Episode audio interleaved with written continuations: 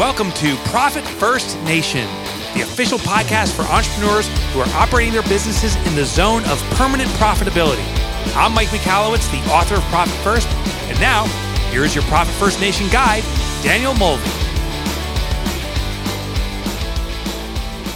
Profit First Nation is the podcast for intelligent entrepreneurs who have taken ownership of their financials and leverage Profit First as a cash management system to make their businesses permanently profitable. I am Danielle Mulvey, an expert at guiding entrepreneurs on owning their financials in as little as 11 minutes per day. If you are a fan of Profit First and its author, Mike Michalowicz, you have found your tribe. We are a nation of successful entrepreneurs driven to be permanently profitable with a grit and a growth mindset that lets no obstacle stand in our way in pursuit of the three P's passion, profit, and play. On Profit First Nation, we dive into advanced profit first strategies and we share the honest and authentic ups and downs of being a business owner. Most episodes of the podcast also feature segments from the world's most prolific author on entrepreneurship, the author of Profit First, The Pumpkin Plan, Surge, Toilet Paper Entrepreneur, Clockwork, and his newest book, Fix This Next, Mike Michalowicz. This is our Inception episode. So let me start by asking you if you keep a big vat of coins at home. For some of us, hoarding coins may be in our DNA. I get my coin hoarding from my grandmother.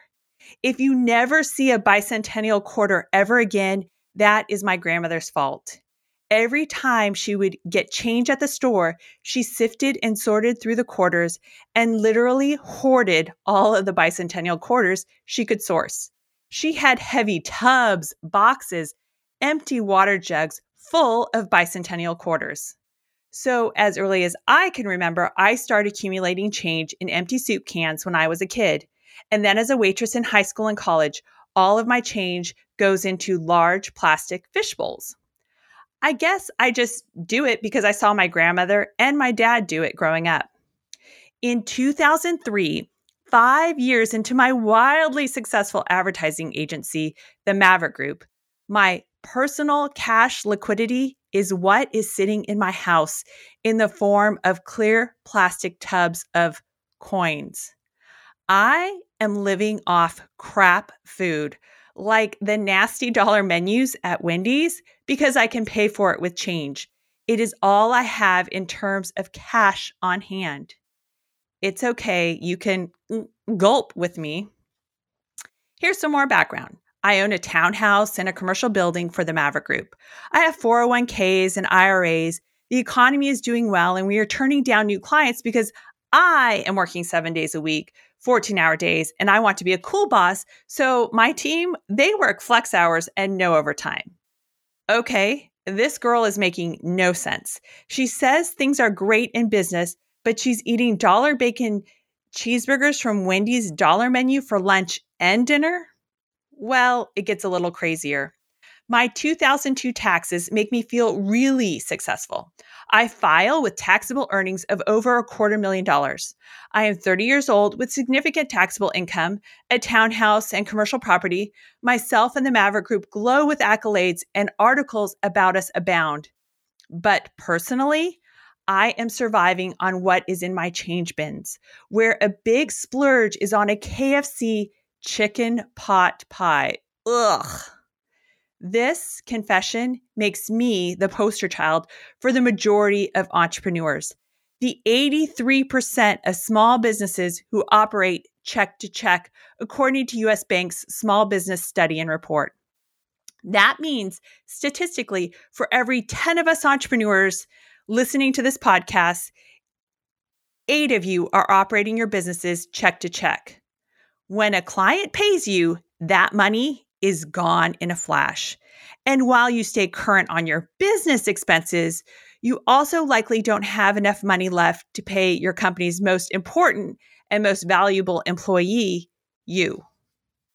That's where I am in this story. I'm living off my change bins because I had to pay a chunk of change to the IRS based on my taxable earnings of more than a quarter million dollars. So, if my taxable earnings are more than a quarter of a million dollars and I own a townhome and commercial building, what the heck is the problem? Um, I owned a lot of things, but I didn't own the most important part of my business. I did not own my financials. I started my business having never ever taken an accounting class. Income statement, balance sheet, cash flow projections. As long as I had people I pay very well, I assume that they take care of this accounting and financial stuff for me. And I assume if things are not going well, well, it's their job and responsibility to tell me because I'm too busy working in my business and working with our clients on deliverables. This accounting stuff is for accountants to own, right? Um, wrong. I was spending the spring of 2003 living on spare change because I did not set aside money to pay the additional money I owed in taxes on my quarter of a million dollars plus in earnings for the year prior. I'm not paying myself consistently, so that does not really help the situation either. The Maverick Group is five years old, and because I do not own my financials of the company I own, I have no cash accumulated to correlate to the profitability of the Maverick Group. It gets worse. I blame our CPA and find a new CPA. The new CPA says the Maverick Group is awesome and the blame should go to our full time bookkeeper, our unqualified bookkeeper who called herself a bookkeeper and who came to us based on a referral from a peer who couldn't keep her part time because her business was sucking wind. Mm, that should have been a clue right there. Public service announcement anyone can call themselves a bookkeeper. But if you do not test their bookkeeping skills and their accounting acumen, then chances are you have an untrained, not qualified individual calling themselves a bookkeeper. Actions speak louder than words. So please, I implore you, test the individuals you hire. If the majority of bookkeepers are great, then why are 83% of small businesses operating check to check? Let a bookkeeper prove their skills they should be a teacher to you. They should have the heart of a teacher and should be able to guide you and explain things and help you learn your financials. A player bookkeepers will not be offended by a test because A player bookkeepers know there are a lot of D bookkeepers out there who say they know QuickBooks. And just because they are certified as a QuickBooks Pro advisor, they earn that certification without ever being tested on their basic accounting knowledge. Hmm, so, sure enough, after my new CPA firm chats with our full time bookkeeper, it is evident she can loosely navigate QuickBooks, but has almost no accounting acumen, um, kind of like her boss. The fix my CPA puts one of their junior CPAs on site to take over the responsibilities of the bookkeeper. I start receiving regular reporting every month. Finally, month after month, after the month closes and is reconciled, they send me my income statement and balance sheet. They are in my inbox, accumulating, unopened. Because while I can vaguely understand the concept of an income statement or a profit and loss statement, sales minus expenses equals profit, that bottom line number is getting smaller as the numbers above it get bigger. We are growing, and I think I just have to work harder. I am literally so married to my business. My dad coins the phrase all work and no play makes for a dull Danielle. And that other report, the balance sheet, um, don't get me started. How do you balance assets with liabilities and equities? No clue and zero interest. What a clueless idiot I am. I am like an ostrich with my head in the sand when it comes to the company's financials. I think just work harder, longer, faster. And I think that my CPA and their junior accountant own the financials of the company I own. I like to surmise that being an entrepreneur is like riding a roller coaster and money, it makes the tracks. You're up, you're down, there are twists and turns. You may even go upside down, pun intended, but you get back to the station for a slight breather and then you ride it again and again and again until you're ready to throw up and be done because you just can't take it anymore. In my world, things don't get better. They become even more challenging. I get married. And when my husband sees I have not been paying us, he finally calls me on it. We have to pay ourselves and we need to have money stashed to correlate to our profits and money set aside to pay our taxes. He also has a sensitive stomach to fast food and has no interest in eating off the dollar menu. Thankfully, my living off spare change period conveniently coincided while we were dating, and he was a Marine Corps reservist deployed overseas on active duty. So, after eight years, I'm at the station and it's time to get off this roller coaster. One of our clients wants to bring us on as an in house agency. It's the luck of one of the coins I have found over the years that still sits in my spare change fishbowl. Long, ironic story short, I am charged with helping the company position itself for acquisition. Every week, I sit with the CEO and CFO and we meet with the quote owners of the 10 business units of the organization. These quote owners are employees and have zero equity, but they're referred to as the quote business unit owners and they are held accountable by the CEO, CFO, and again, ironically, me to own the income statement, balance sheet, and cash flow projection slash forecast for their business units. They can't run, they can't hide, and they have to own it or they're fired. And I have a front row seat to all of this because I am charged with the strategic planning. And through this process, the CEO and CFO mentor their business unit owners and me on the accounting acumen required. The goal was to sell this company with 1 billion, that's with a B in revenues within 4 years. Over the course of my tenure as Director of Strategic Planning and Marketing, I facilitated 640 financial reviews over 28 months. We increased aggregate revenue by over $300 million during my tenure and exceeded the sell goal. The company, AIM Healthcare, was acquired by a division of United Healthcare for $260 million, one year ahead of our target. And I finally experienced firsthand the most important aspect of being a business owner. You have to own your financials. And to be truly profitable, you have to put profit first. Today, my husband and I run several businesses that gross more than $30 million per year. I spend about 10 hours per week overseeing the operations of these businesses. And another big chunk of my week is spent personally guiding entrepreneurs on the only two factors that impact profitability in their business increasing their margins and decreasing their expenses. If Mike Michalowicz, the author of Profit First, had a little sister entrepreneur, you are looking at her. If you haven't had the chance to read Profit First yet, here's the Cliff Notes version. It starts with the problem, the problem with the generally accepted accounting principle of sales minus expenses equals profit, and the simple fact that profit is the leftover.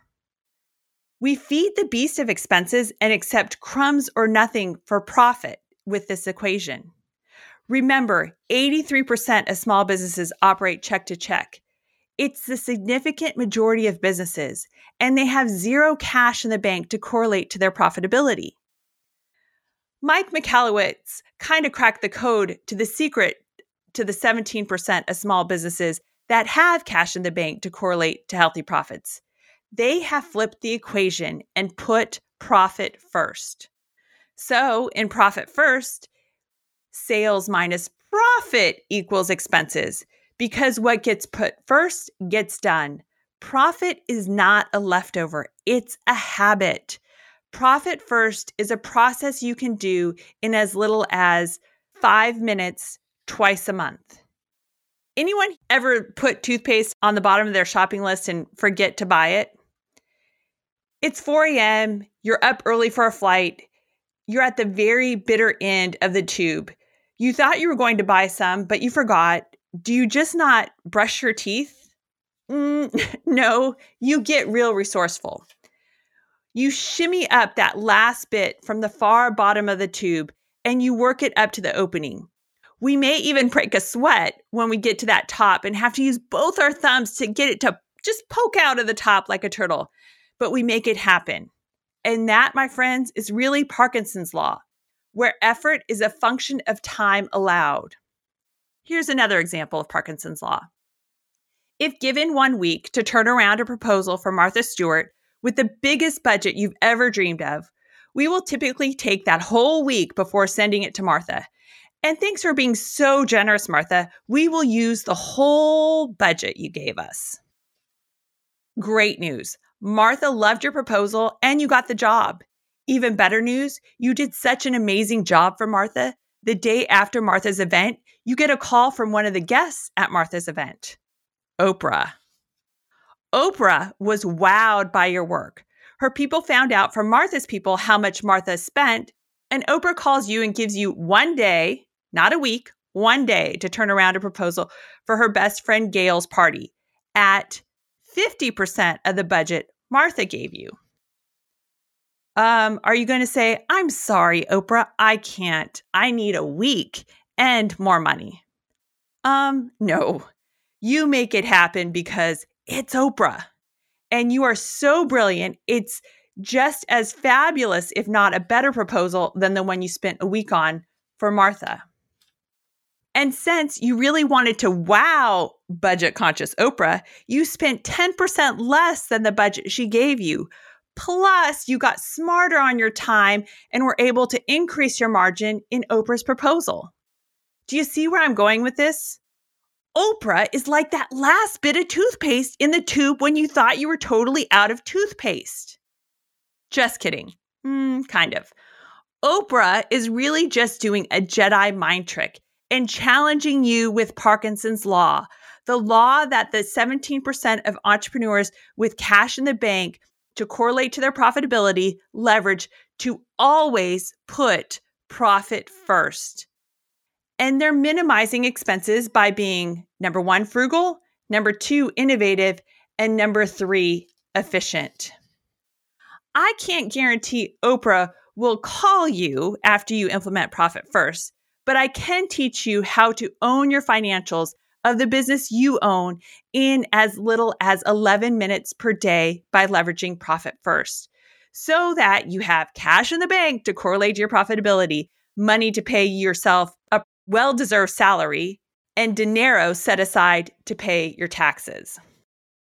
Would I be a profitable entrepreneur today, over 20 years since I started my first company, if I continued to do what I did back in the day, living off coins I had hoarded, doing what 83% of entrepreneurs do, operate check to check? Um, that emphatic answer is absolutely not.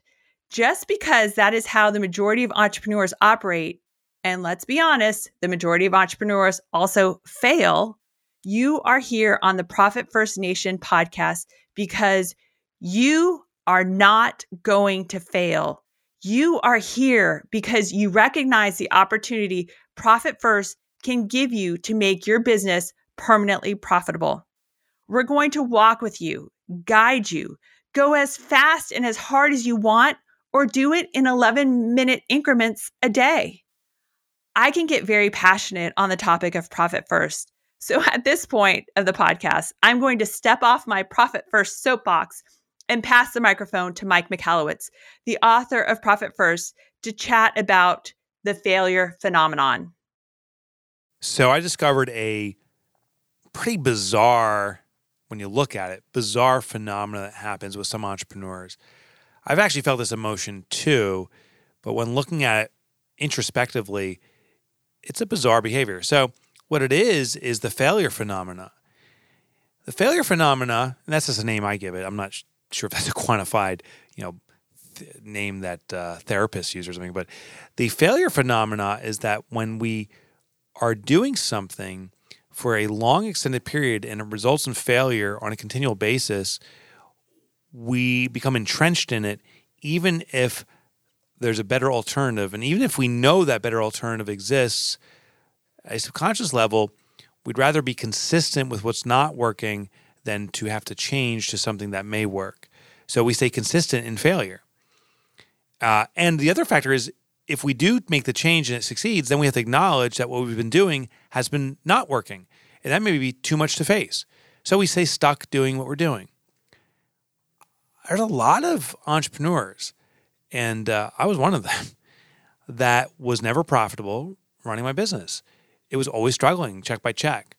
And when I considered profit first for, myself, it was a period of frustration and and uh, kind of anger toward myself. And it was enough to break me out of, ah, I'm just going to keep doing it the way I'm doing it, just harder.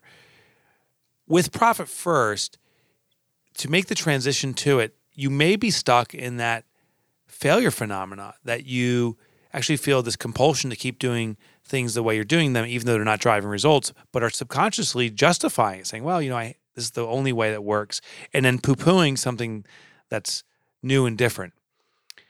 I encourage you to get really angry about your current situation first. Have a disdain for it. Be frustrated with it. Allow yourself to say, actually encourage yourself to say, I won't do this ever again. I will not be here again. Use that as the impetus, the catalyst to try something new. And you'll be able to break out of the failure phenomena and move on to something new and that will serve you. Profit first being one thing, but this is true for all aspects of our life. Thanks, Mike. One of the biggest reasons for starting this podcast was based on my travels with Mike. He gives his keynote speech on Profit First, and then I often follow him on stage with how to implement a Profit First workshop. I cannot even count how many times people come up to Mike before or after his keynote to say, Love your book, read it twice, and listen to it on audio. And then Mike says, Awesome. Have you implemented it yet? And then, with a bit of embarrassment, they say, No, with flimsy excuses. I'm too busy. It's not the right time. Really? Your business is a cash eating monster. I can even smell a Wendy's Bacon Jr. cheeseburger you scraped a few coins together to buy for lunch on your breath. Or is it you honestly think that one magical day, the cash eating monster is not going to show up for work and that is the day you finally implement profit first? If you struggle with profitability, if you do not have cash in the bank to correlate to your profits, if you lack the dollars on hand to pay your taxes, then you have failed at being profitable. Let's turn this ship onto a path to permanent profitability. Let's commit to profit first. I am here.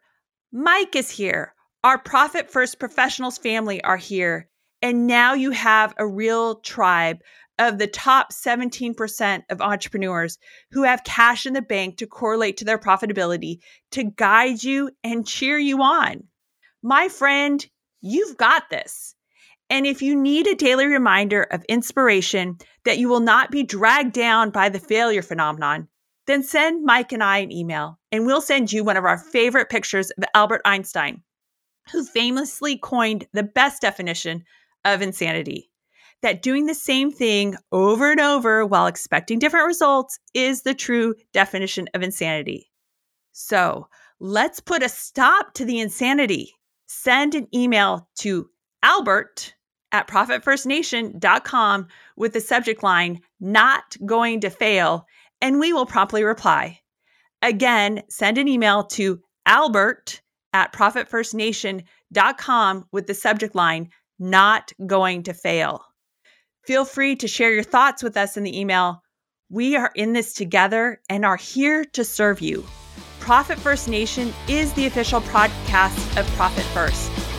Join us on future episodes as we guide you through advanced Profit First strategies by subscribing to the podcast on iTunes or your other favorite podcast platform and check us out online at profitfirstnation.com.